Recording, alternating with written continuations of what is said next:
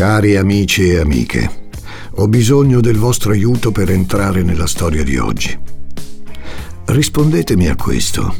Cosa vi aspettate dal domani?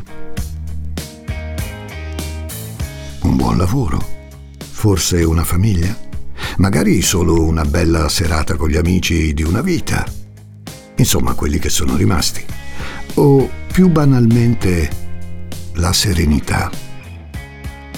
E cosa vi aspettavate dal domani a 16 anni? Lo so, lo so, non esiste un domani quando si hanno 16 anni. Perché pensare a un domani quando l'oggi è così eccitante? Diavolo, perché pensare a un minuto da adesso, quando si hanno 16 anni? A 16 anni c'è solo un infinito istante, che sì, è confuso, è ingarbugliato, è sbagliato, è terribile, però in fondo straordinario.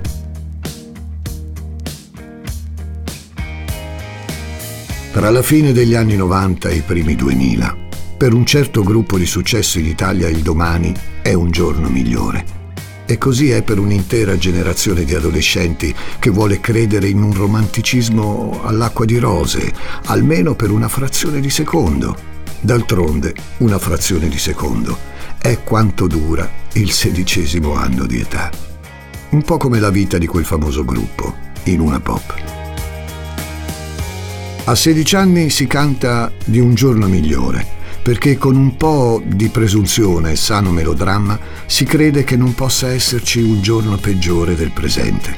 Ma la verità è che domani non sarà molto diverso da oggi. Domani si sarà ancora divisi tra le lotte per l'indipendenza e la colazione preparata da mamma, tra un cocktail anacquato e la parafrasi di Foscolo e Leopardi. Insomma, il mondo di un sedicenne vive nel tempo di un istante, ma è un pianeta sconfinato che neanche la più grande metropoli sarebbe in grado di contenere. Figuriamoci una cittadina di 27.000 anime, dove si può essere ribelli ascoltando i Luna Pop.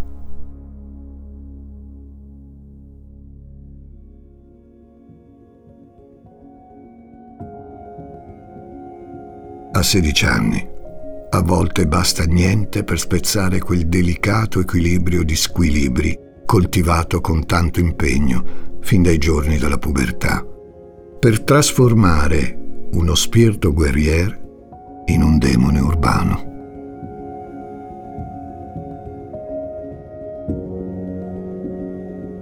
Sono Francesco Migliaccio. Oggi voglio condurvi in un viaggio verso la parte oscura dell'adolescenza. Benvenuti a Demoni Urbani.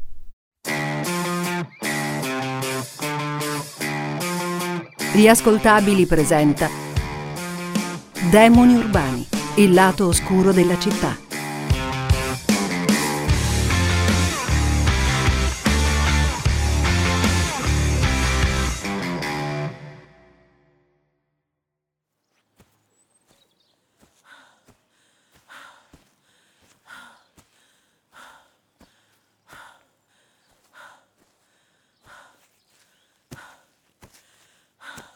È fine febbraio. Sono circa le nove di sera in una piccola città del nord Italia. Per il momento non importa sapere quale. Sui caseggiati di un quartiere residenziale s'è già fatto buio. Dietro le porte chiuse qualcuno forse sta finendo di cenare o è già davanti al televisore. Pronto per il Nazional Popolare in prima serata. Il sedativo quotidiano per concludere la giornata in modo piacevolmente indolore. E così sarebbe se a un certo punto quell'ora lieta non fosse turbata dai passi convulsi di qualcuno per strada. Una ragazza si trascina sull'asfalto nero, come in cerca di qualcosa che ha dimenticato che cos'è. Indossa una tuta da ginnastica e ha i piedi scalzi. Si guarda intorno nervosamente, lo sguardo allucinato di un cucciolo sorpreso dai fari di un'auto. Poi inizia a gridare, chiamando aiuto. È allora che i cani abbaiano. È allora che si scosta qualche tenda, si socchiude qualche porta e dei quadrati di luce compaiono sulle facciate delle villette a schiera. È allora che chi si affaccia vede le orme lasciate da quei piedi nudi lungo la strada, orme che sull'asfalto si vedono anche se è sera, perché riflettono la luce dei lampioni, orme di sangue.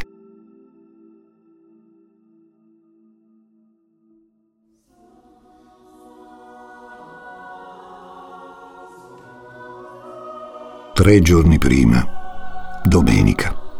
La luce del mattino filtra fioca dalle finestre, rinforzata da quella gialla delle lampadine. A inverno inoltrato il freddo si sente anche dentro la chiesa e il raccoglimento della preghiera è una buona scusa per stringersi un po' di più. Comunque si sta sempre tutti un po' accalcati nella chiesetta della Pieve. Meglio, pensa il parroco Vuol dire che siamo ancora tanti noi fedeli. Che poi, anche quando c'è poca gente, ci pensa lui, Don Valentino, a riempire la stanza con la sua personalità.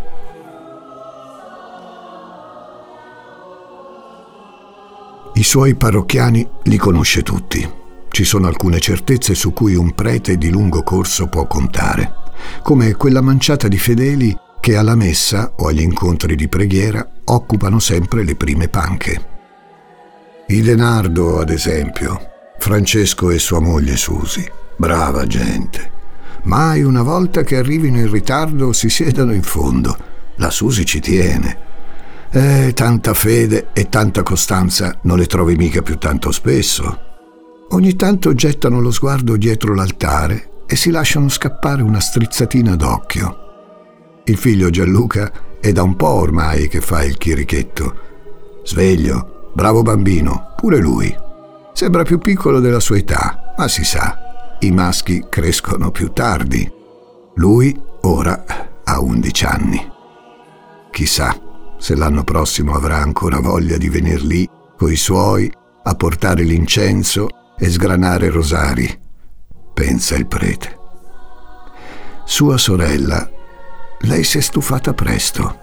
Erika. La Susi non se ne fa ancora una ragione che abbia smesso di andare a messa. Ogni tanto, tra un'Ave Maria e l'altra, guarda con aria di sconforto quel posto vuoto sulla punk. Ci sarebbe giusto spazio per lei.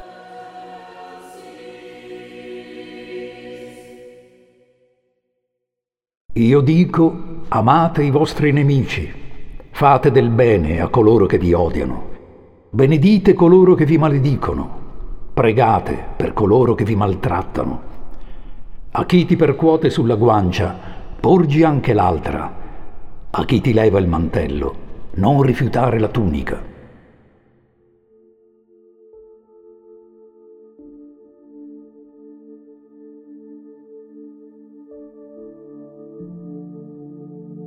È il 18 febbraio 2001. Quel giorno la liturgia domenicale parla di amore, qualcosa che la gente di Novi, gente chiusa dicono, manifesta solitamente senza grandi cerimonie. Scusate, ho detto Novi? Intendevo naturalmente Novi Ligure. Una precisazione non da poco, perché in quegli anni a parecchi novesi quel Ligure lì non va proprio giù. Un aggettivo che parla di riviera, clima mediterraneo, turismo marittimo di quello fine, quando invece a Novi Ligure di tutto questo non c'è niente, perché a dispetto del suo nome, Novi Ligure è in Piemonte. Due anni prima ha tirato fuori la questione l'onorevole Giampiero Broglia, novese doc, proponendo di liberarsi di quell'aggettivo per evitare fastidiosi equivoci. Ora il dibattito è tornato alla ribalta, sollevato dall'assessore Alberto Masoero, con il sostegno del sindaco in persona. Arresti Novi, leviamo Ligure. Titola più riprese la stampa, edizione Alessandria, nel febbraio 2001 e pensare che a metà Ottocento si era voluto aggiungere quell'aggettivo proprio per marcare la distanza culturale della città dal Piemonte, di cui entrava a far parte a tutti gli effetti. Le cose cambiano. E oggi da quelle parti delle antiche radici genovesi o delle repubbliche marinare non importa più a nessuno. Ma, amici miei, sto divagando. L'amore, dicevamo. Io non ve lo so dire esattamente che cosa significhi amore per Novi Ligure, la città che d'ora in poi, per solidarietà, chiameremo solo Novi. Vi so dire però che cosa sia l'amore per quella Susanna, detta Susi, che sta seduta dritta nelle prime panche della chiesa. In fatto di amore, la Susi è stata fortunata, glielo si legge in quegli occhi che ridono. Quello della sua vita L'ha incontrato a 14 anni.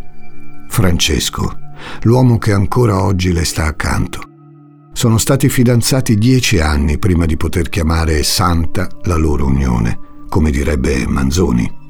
Insomma, sposarsi. Ma la Susi, l'amore, lo riversa in tutto quello che fa. Il sostegno alla parrocchia, il rapporto con gli amici, lo slancio educativo verso i suoi adorati gioielli, Erika e Gianluca. Per loro ha anche lasciato il lavoro tanti anni fa, come facevano una volta le madri di famiglia. Ma i figli non sempre capiscono. Oh, i figli come Gianluca, quelli sì. Ma i figli come Erika... Eh, Erika è quel genere di ragazza che un giorno sì e uno no dimentica i libri di scuola a casa. Capita che la Susi la rincorra ed entri lei stessa fino in classe dopo il suono della campanella per portarle una volta quello di algebra, una volta quello di storia. Eh, Erika non lo sopporta, eppure continua a non portarli con sé. Sua madre è certa che lo faccia apposta, solo per non dargliela vinta. Non capisce che lo fa per il suo bene, perché è la sua mamma. E una mamma conosce la propria figlia più di se stessa e sa cosa è meglio per lei. A 16 anni invece non si sa proprio niente. Come divertirsi, a che ora tornare a casa, di chi fidarsi. Devono essere i genitori a tracciare la direzione, anche a costo di scontrarsi tutto il giorno, anche a costo di mangiarsi il fegato in silenzio ogni sera e poi correre a chiedere perdono nel segreto di un confessionale, perché la verità è che questa figlia non è la figlia che avevi sognato. Questo è l'amore per Susi, ma quella testarda di una Erika non lo vuole proprio capire.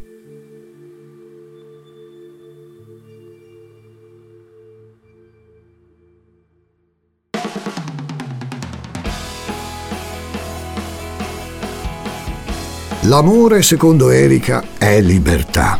È reggersi ai fianchi del suo ragazzo in sella ad un motorino e poter andare dove pare a loro, anzi, dove pare a lei, senza pensieri di alcun tipo tenere la tv accesa quanto si vuole su MTV, aspettando insieme i pezzi preferiti e magari registrarli pure su qualche videocassetta. Robbie Williams, Luna Pop, Eminem, Bon Jovi, Ruff, Red Hot Chili Peppers. C'è posto per tutti, una magnifica libreria di accostamenti casuali per dar voce a tutte le sfumature di una sensibilità musicale e umana che non ha ancora trovato un orientamento preciso.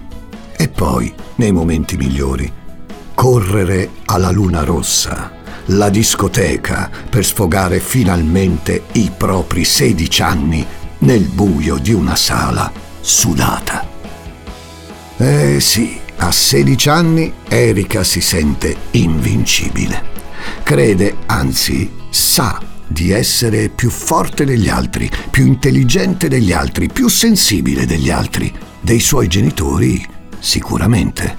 Lo manifesta con quei litigi furiosi con sua madre, che non le vuole proprio dare pace, anzi sembra abbia dedicato la sua esistenza a farla impazzire.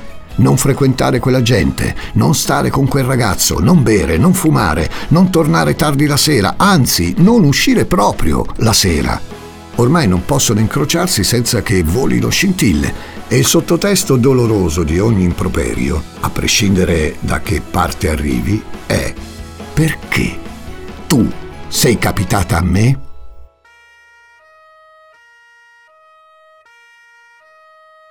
Erika vorrebbe solo essere lasciata in pace, ma Susi, sua madre, non lo vuole proprio capire.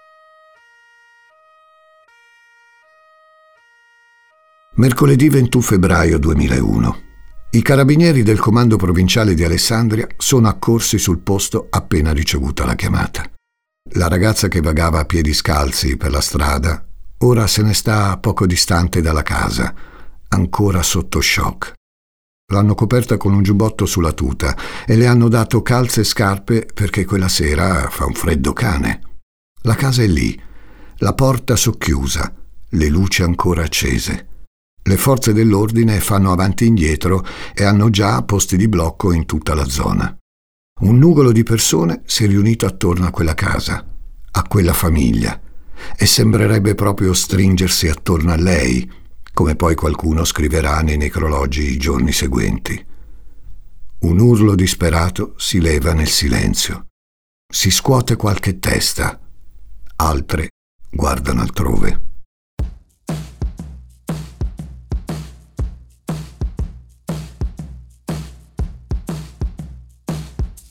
Il quartiere Lodolino non si direbbe una zona mal frequentata, anzi Difficile credere che un delitto così violento possa compiersi dietro le mura color salmone di quelle villette. E però, fa notare qualcuno, è anche vero che solo quattro giorni fa una signora è stata aggredita proprio in casa sua, rapinata eppure stuprata. Per non parlare di Donato Bilancia, che se lo ricordano ancora benissimo da quelle parti, il mostro della Liguria anche se lì sono in Piemonte. È colpa degli stranieri, azzarda una voce. Vengono qui, fanno quello che gli pare, ti rubano in casa, ti rubano il lavoro e poi, l'ha detto anche la ragazza, sono stati due albanesi. Qualcun altro incolpa gli zingari. Si sa che quelli a rubare nelle case ci entrano per lavoro e poi chi mai potrebbe agire con questa ferocia? Una volta questa era una città tranquilla, ma ora che hanno fatto pure il nuovo outlet di Serravalle, c'è di tutto qui nei dintorni, pure le prostitute. Mentre per strada si rincorrono a mezza voce i commenti del vicinato, i carabinieri avanzano attoniti dentro quella che ieri era una casa e che ora somiglia più a un mattatoio. L'arma del delitto si trova subito nell'atrio, un coltello da cucina. La cucina. La cucina è un bagno di sangue. Cola dalle piastrelle, ce ne sono schizzi ovunque. Il tavolo è spezzato in due dall'urto violento con un corpo. Eccolo lì, il corpo, tra le schegge e il sangue sul pavimento. È una donna, la padrona di casa. Si chiama Susanna Cassini, detta Susi. Sul corpo presenta 40 ferite da taglio. Le più decise affondano dritte nello stomaco. Ma in realtà, miei cari amici, non è la cucina la prima scena del crimine in cui si imbatte chi quella sera varca le porte di quella villa di Novi in via Don Beniamino da Catra. Impossibile non notare, entrando, le grosse chiazze scure sulla rampa di scale. Chiazze inequivocabili che sembrano indicare la via verso qualcosa di terribile al piano superiore. A salire, infatti, quei tetri segnali mantengono la promessa. La scia insanguinata conduce al bagno, dove, in posizione innaturale, dentro la vasca mezza piena, si trova il corpo senza vita di un bambino di undici anni, che però sembra più piccolo della sua età. È Gianluca. Anche su di lui, la mano, o le mani di chi ha ucciso hanno infierito senza pietà. 57 coltellate. Battete un pugno 57 volte o anche solo contate fino a 57. Ogni numero che dite è una coltellata.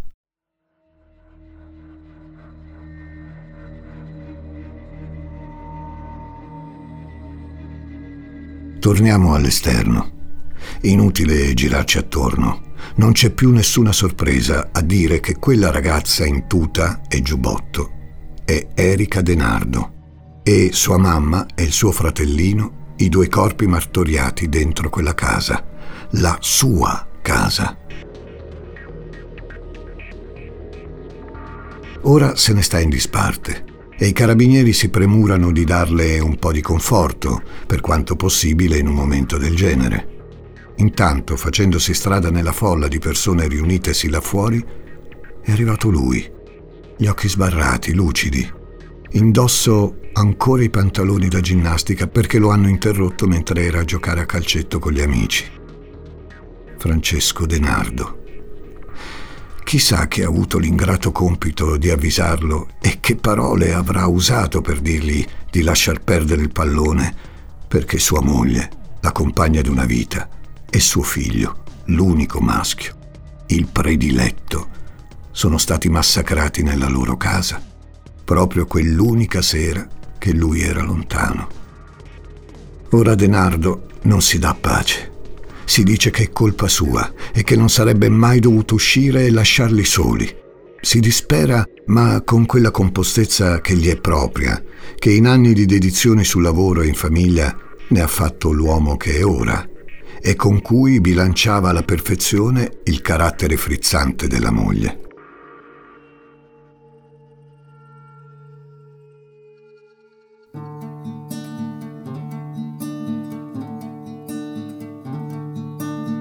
Tanti lo conoscono a Novi.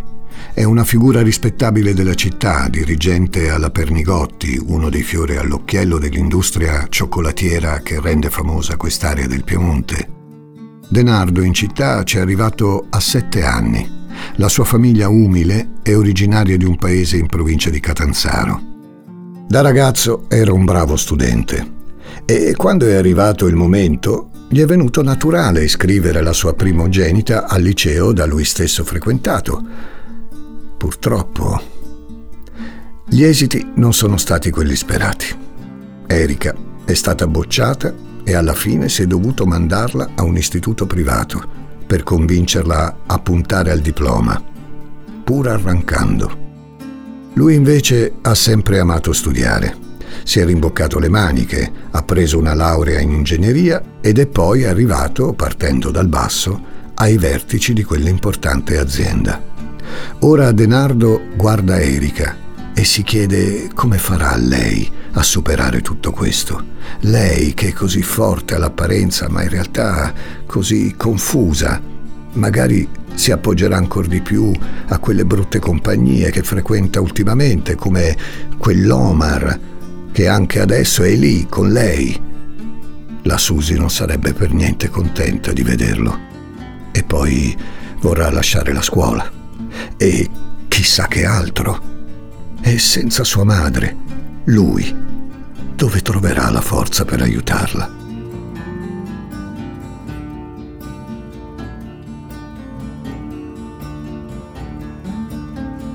Nei giorni successivi le indagini proseguono Interrogata dagli inquirenti, Erika ha fornito una ricostruzione. Gli assassini sarebbero entrati dal garage sul retro della villetta per nascondersi poi al primo piano. Erika non li ha sentiti subito perché se ne stava in camera sua con le cuffie in testa ad ascoltare musica. Alle 20 sono rientrati la madre e il fratello dall'ingresso principale ed entrambi sono andati di sopra. Mentre il piccolo Gianluca era in bagno, Susanna in cima alle scale si è imbattuta nei delinquenti che sono due albanesi, uno con la barba bianca e l'altro più giovane, con lo sguardo cattivo. Allora la donna è fuggita in cucina, dove è stata uccisa. Il turno di Gianluca è venuto subito dopo. Erika, sentendoli a quel punto, si è precipitata giù dalle scale ed è riuscita a scappare dal garage.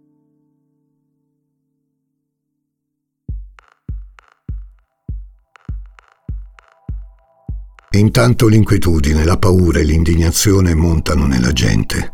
Sono già da un pezzo gli anni dell'aiutiamoli a casa loro, quell'espressione che, priva di tinte ironiche, ora soprattutto a Novi, serpeggia tra i balconi delle case e i tavolini dei bar.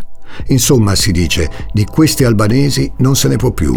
E va bene che c'è stato il comunismo e poi quella guerra là, la guerra in Kosovo, ma mica che poi vengano a portarci i loro problemi e la loro inciviltà qui da noi.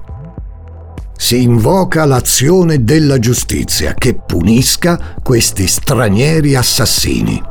Intanto però chi parla così non sa che gli inquirenti fin dalla notte del 21 febbraio stanno percorrendo un'altra pista, inaudita, demoniaca. Erika ha indicato il volto di un uomo slavo tra le foto segnaletiche mostratele dalla polizia. Ma quell'uomo ha un alibi di ferro. Ad ogni modo, ci sono altre anomalie nella ricostruzione della ragazza. La prima è che nessun oggetto di valore è stato rubato. I criminali avrebbero compiuto una strage per poi andarsene a mani vuote? Perché? Per giunta non ci sono segni di effrazione, né impronte di estranei. Un altro dettaglio, riportato dai vicini, è che i cani dei Denardo, due spinoni di nome Stella e Olli che se ne stavano in giardino, non hanno abbaiato come fanno di solito quando vedono entrare un estraneo. Resta da capire anche perché Erika ha scelto di uscire passando dal garage, la via di fuga più lunga. Certo, in un momento concitato del genere è facile che si agisca in modo illogico, ma c'è un altro punto che non torna. Le sue impronte trovate in giardino sono quelle di una ragazza che cammina, non che corre. Le indagini si concentrano sulle dichiarazioni di Erika e anche del suo ragazzo, tale Mauro, che però si fa chiamare Omar. C'era anche lui la sera del delitto fuori dalla villa di Don Beniamino da Catra. Ha raccontato di essere andato verso casa dei Denardo perché Erika non rispondeva al cellulare da ore. Si sa quante chiamate e messaggi possono mandarsi due sedicenni anche nell'arco di pochi minuti. E questi due, in particolare, pare siano inseparabili. Non sanno stare lontani un minuto e quando sono lontani non fanno che inviarsi messaggini. Gli investigatori però hanno messo sotto controllo i loro cellulari. Non risulta nessuna chiamata da Omar a Erika quella notte, negli orari da lui indicati. In compenso, i carabinieri in ascolto la sera successiva, il giovedì, intercettano un'altra telefonata di Erika a Omar. Non ti preoccupare, andrà tutto bene, gli dice con voce ferma non ci prenderanno.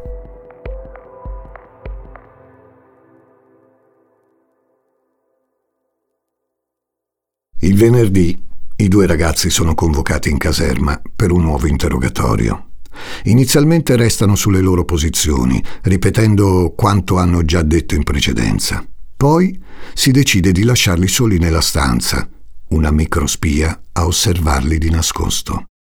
E qui si ripete il copione della telefonata intercettata. Omar, corroso dall'ansia, si agita sulla sedia. Vorrebbe essere lasciato andare. Erika, invece, decisa, sprovvedutamente lucida, tranquillizza il suo ragazzo, gli dice di piantarla. È chiaramente il pilastro della coppia, mentre gli ripete ancora una volta che non li prenderanno. Poi parlando, mima un gesto difficilmente equivocabile. Alza il braccio in aria, poi lo abbassa e così fa più volte, il pugno chiuso a stringere un coltello immaginario.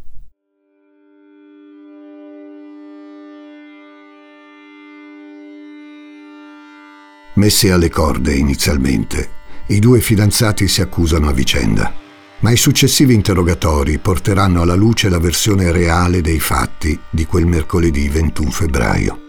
È Erika la mente criminale, che ha agito contro quella famiglia per lei troppo severa e opprimente. Omar l'ha assecondata, in nome di quel loro amore tossico ed esclusivo.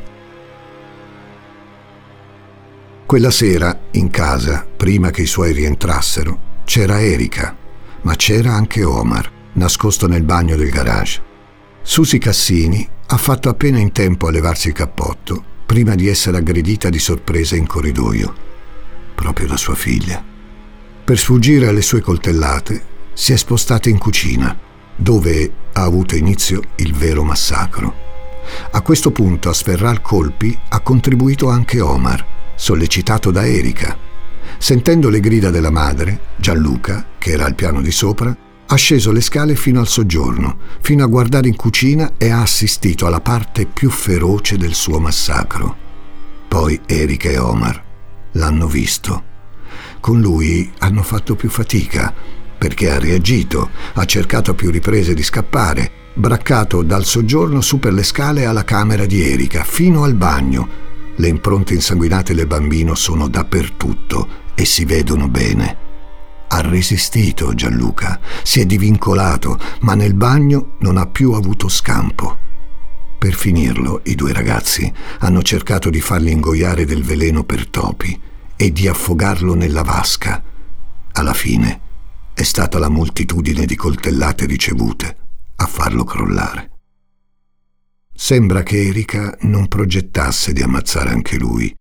È solo capitato.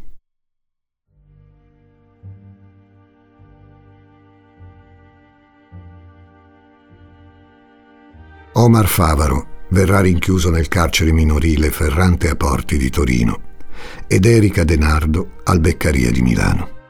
Nei giorni seguenti al delitto, o meglio nelle settimane e nei mesi, il caso di Novi riceve una copertura mediatica di dimensioni colossali invadendo quotidiani, telegiornali, riviste.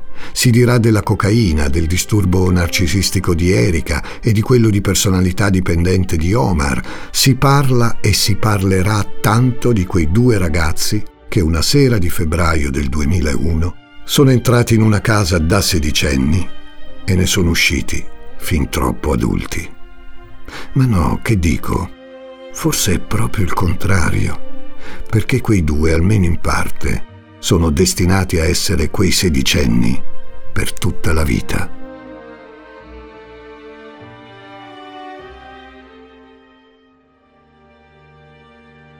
Novi Ligure, che tanto voleva tornare a chiamarsi Novi, si vede improvvisamente condannata a una nuova, terribile identificazione, la città di Erika e Omar. Nei bar sport come nei salotti televisivi, paura, inquietudine, indignazione cambiano bersaglio e le invettive contro gli immigrati lasciano spazio all'angoscia per le nuove generazioni, gioventù bruciata priva di etica e incapace di valutare le conseguenze delle proprie azioni. Erika e Omar diventa il binomio dell'orrore che ogni sera, acceso il televisore, si ripresenta alla vista di tutte le famiglie italiane a ricordare che il demone, a volte, è dentro casa e non ha i lineamenti slavi, ma anzi ti somiglia tanto. Ma che ne è dei Denardo? O meglio, di ciò che resta della famiglia? Prima che la verità sul delitto sia sulla bocca di tutti, Prima ancora che gli stessi Erika e Omar sappiano di essere stati inchiodati, mentre i due sono ancora in quella stanzetta alla caserma, qualcuno informa Francesco Denardo, il padre di Erika, circa la verità sul duplice omicidio. Gli viene detto che non solo è stata sua figlia a uccidere la madre e il fratellino, ma che aveva progettato di uccidere anche lui. Per la seconda volta in tre giorni, a Denardo crolla il mondo addosso. Lui che quella figlia non la conosce neanche troppo bene. Per sedici anni tra loro c'è stato un muro di ordini e di imposizioni e di no, senza possibilità di replica. Per il suo bene.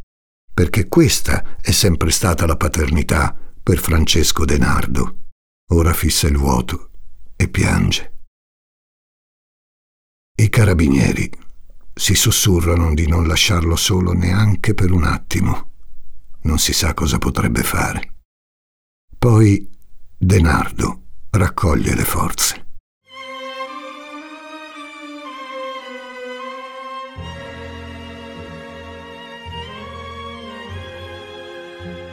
L'amore, secondo Francesco Denardo, è per prima cosa far chiamare un avvocato, il migliore per sua figlia. Poi andare a pregare nel luogo dove ha pregato sempre, quella chiesetta della Pieve, che lo ha visto sposare sua moglie, battezzare suo figlio, e che il giorno dopo lo vedrà ancora una volta in prima fila per i loro funerali.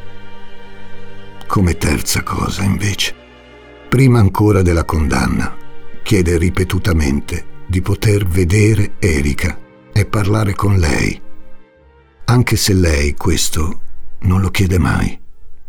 Pazienza, ha 16 anni. Un giorno, presto, capirà.